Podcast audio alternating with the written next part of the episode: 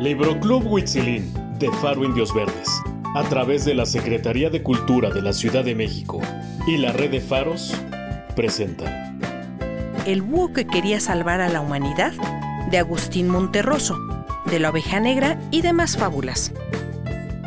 En lo más intrincado de la selva existió en tiempos lejanos un búho que empezó a preocuparse por los demás.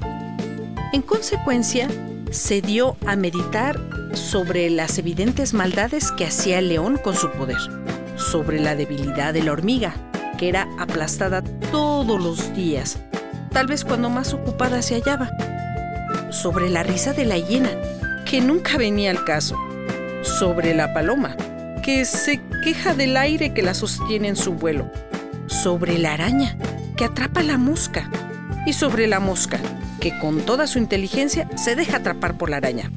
Y, en fin, sobre todos los defectos que hacían desgraciada a la humanidad. Y se puso a pensar en la manera de remediarlos. Pronto adquirió la costumbre de desvelarse y de salir a la calle a observar cómo se conducía la gente. Y se fue llenando de conocimientos científicos y psicológicos que poco a poco iba ordenando en su pensamiento y en su pequeña libreta. De modo que algunos años después se le desarrolló una gran facilidad para clasificar y sabía ciencia cierta cuando el león iba a rugir, cuando la hiena iba a reír y lo que iba a ser el ratón del campo cuando visitara al de la ciudad y lo que haría el perro que traía una torta en la boca cuando viera reflejado en el agua el rostro de un perro que traía una torta en la boca. Y el cuervo cuando le decían que qué bonito cantaba. Y así concluía.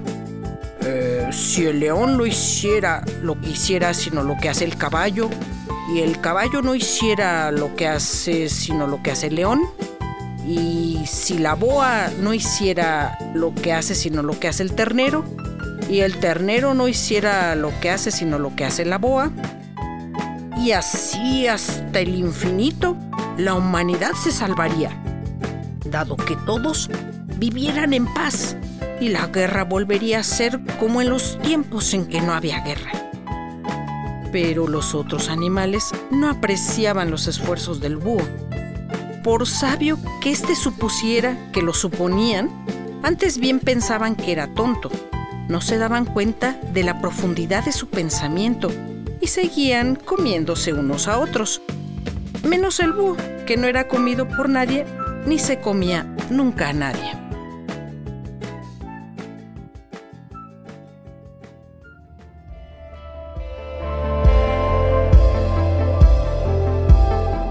Una producción de Faro Indios Verdes. Síguenos en nuestras redes sociales en Facebook e Instagram como Faro Indios Verdes, Twitter arroba Faro Indios Verde. Secretaría de Cultura de la Ciudad de México, Capital Cultural de América. Quédate en casa. Salva vidas.